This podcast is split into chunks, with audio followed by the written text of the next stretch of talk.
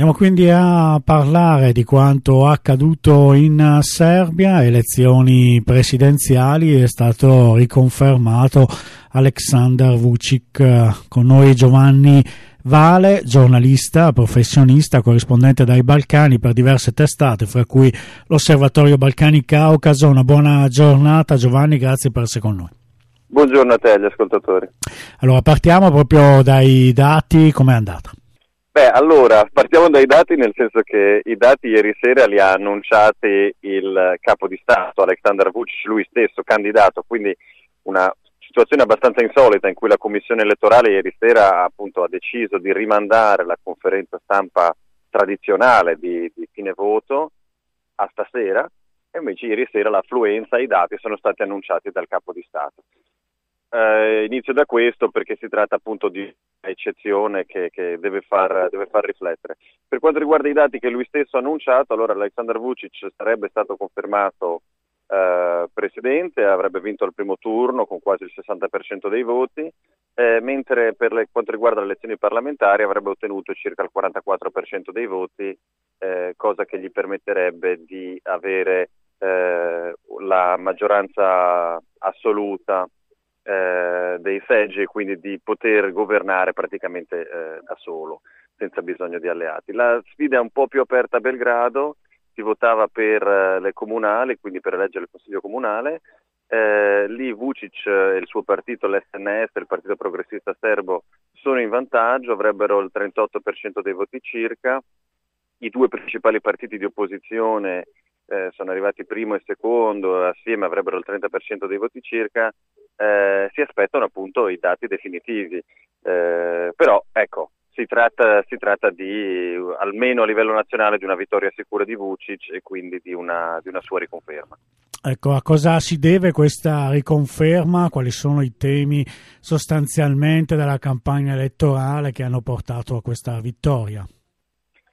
Beh, Vučić, per quanto riguarda i temi della campagna, lui ha insistito sulla pace, la stabilità, che è un po' il suo ruolo. Vučić, come, come sapete, è al potere da, da praticamente dieci anni e si è ritagliato questo ruolo di stabilocrate, come si usa dire per i Balcani, ovvero di, di, di affidabile partner nel garantire la stabilità nella regione e al tempo stesso autocrate che, eh, che opprime la libertà di espressione piuttosto che lo Stato di diritto nel, nel paese.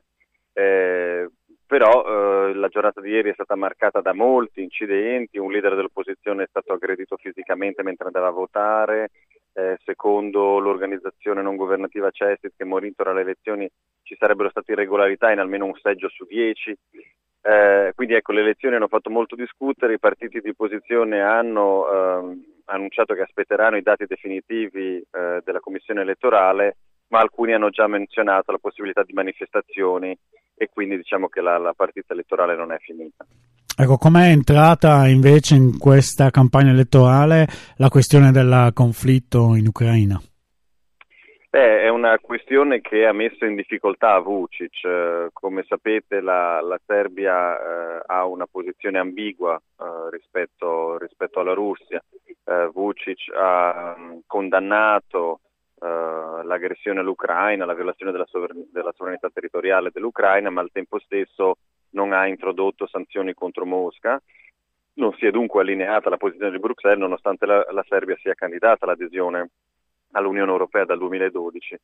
E, um, in uh, Belgrado ci sono state manifestazioni contro la guerra, ma anche manifestazioni a favore della guerra, uh, con bandiere russe, con il simbolo Z portato in giro per, per la capitale serba.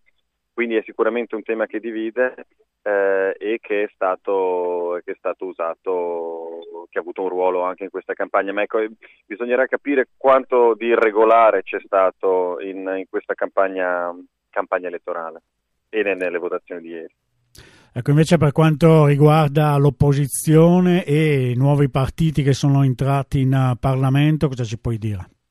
Beh, allora la, la novità secondo me più interessante è quella di Moramo, eh, che è una coalizione progressista, ecologista che si ispira al, al movimento croato Mojmo, Uh, Mojmo è arrivato al potere a Zagabria nel maggio scorso, quindi il nuovo sindaco della capitale croata è appunto esponente di, questa, di questo movimento ecologista, e a Belgrado si è voluto fare una cosa simile. I due movimenti ovviamente si, si conoscono, collaborano, si incontrano. Eh, Moramo, secondo i primi, le prime proiezioni, avrebbe ottenuto il dieci per cento circa, quindi sarebbe entrato in consiglio comunale, sarebbe entrato anche in Parlamento. Uh, questa è una cosa interessante. Bisognerà vedere, soprattutto a Belgrado, se i partiti di opposizione, che sono comunque molto diversi, c'è un'opposizione appunto di sinistra ecologista questa, ma c'è un'opposizione anche di destra, Vučić, eh, se sapranno a Belgrado mettersi d'accordo e lasciare il partito di Vučić in minoranza. È una, una sfida molto difficile, Eh, ma potrebbe essere uno degli, degli scenari che, che ci aspetta, no? Giovanni Vale, grazie per essere stato con noi, una buona giornata. Grazie a te e agli ascoltatori.